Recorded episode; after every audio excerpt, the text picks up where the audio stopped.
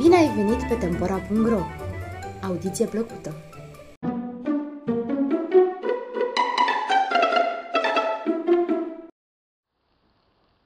Croitorul și calfa Poveste vietnameză Un meșter croitor avea o calfă, un băiețaș pe nume Son.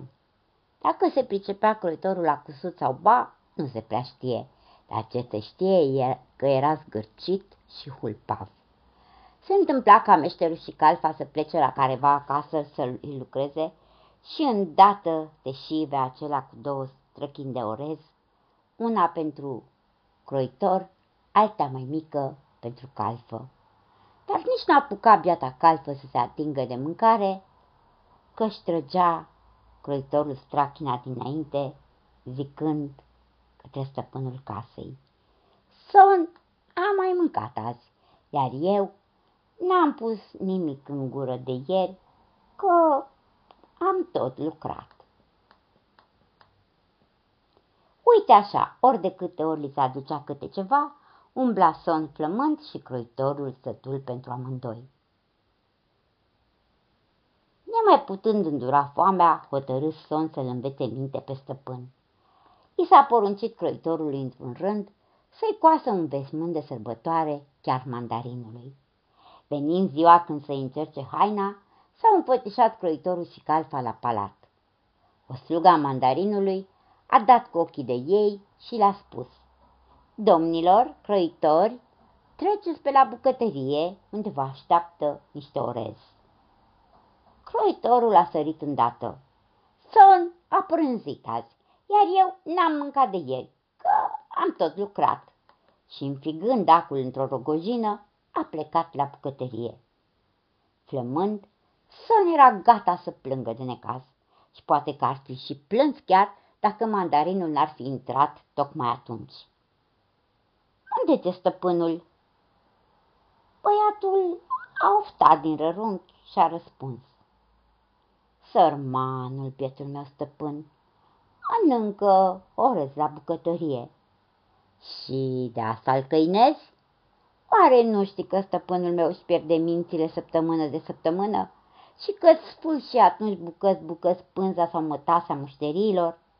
Noroc că pot spune întotdeauna dinainte dacă stăpânul va avea sau nu izbucnire de nebunie. Dar cum te dai seama? A, am eu semnele mele. Dacă stăpânul meu mănâncă una sau două străchini de orez, înseamnă că boala se apropie. Dacă după ce a mâncat începe să umble cu mâinile pe rogojină, înseamnă că peste o clipă se apucă să cepârțească pânza sau mătasea mușteriului. Și îl ține mult? a întrebat cu neliniște mandarinul. A, nu, numai cei tragi 20 de bete de bambus la călcâie, că îndată își vine în fire. Grăind așa son, a scos din rugojină pe furiș acul pe care croitorul îl înfipsese acolo.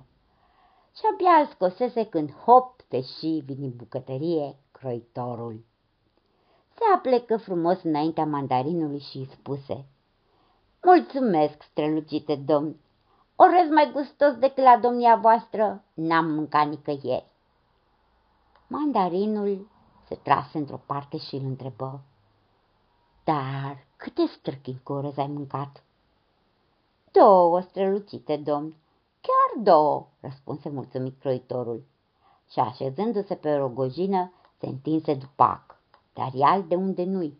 Croitorul, care nici nu prea vedea bine, a început să caute acul de zor în rogojină. Puneți mâna pe el!" a țipat mandarinul către slugă.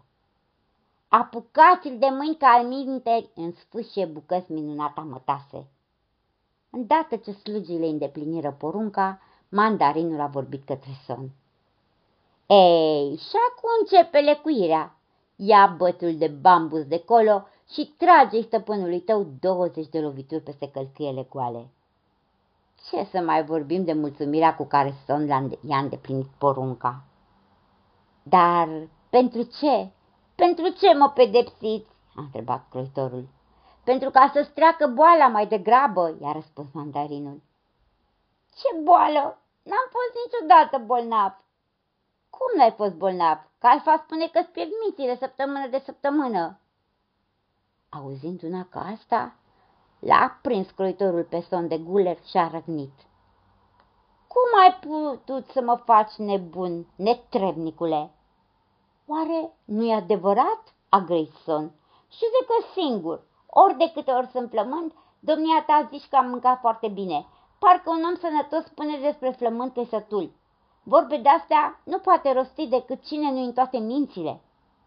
Din ziua aceea, croitorul nu s-a mai atins de orezul lui Son.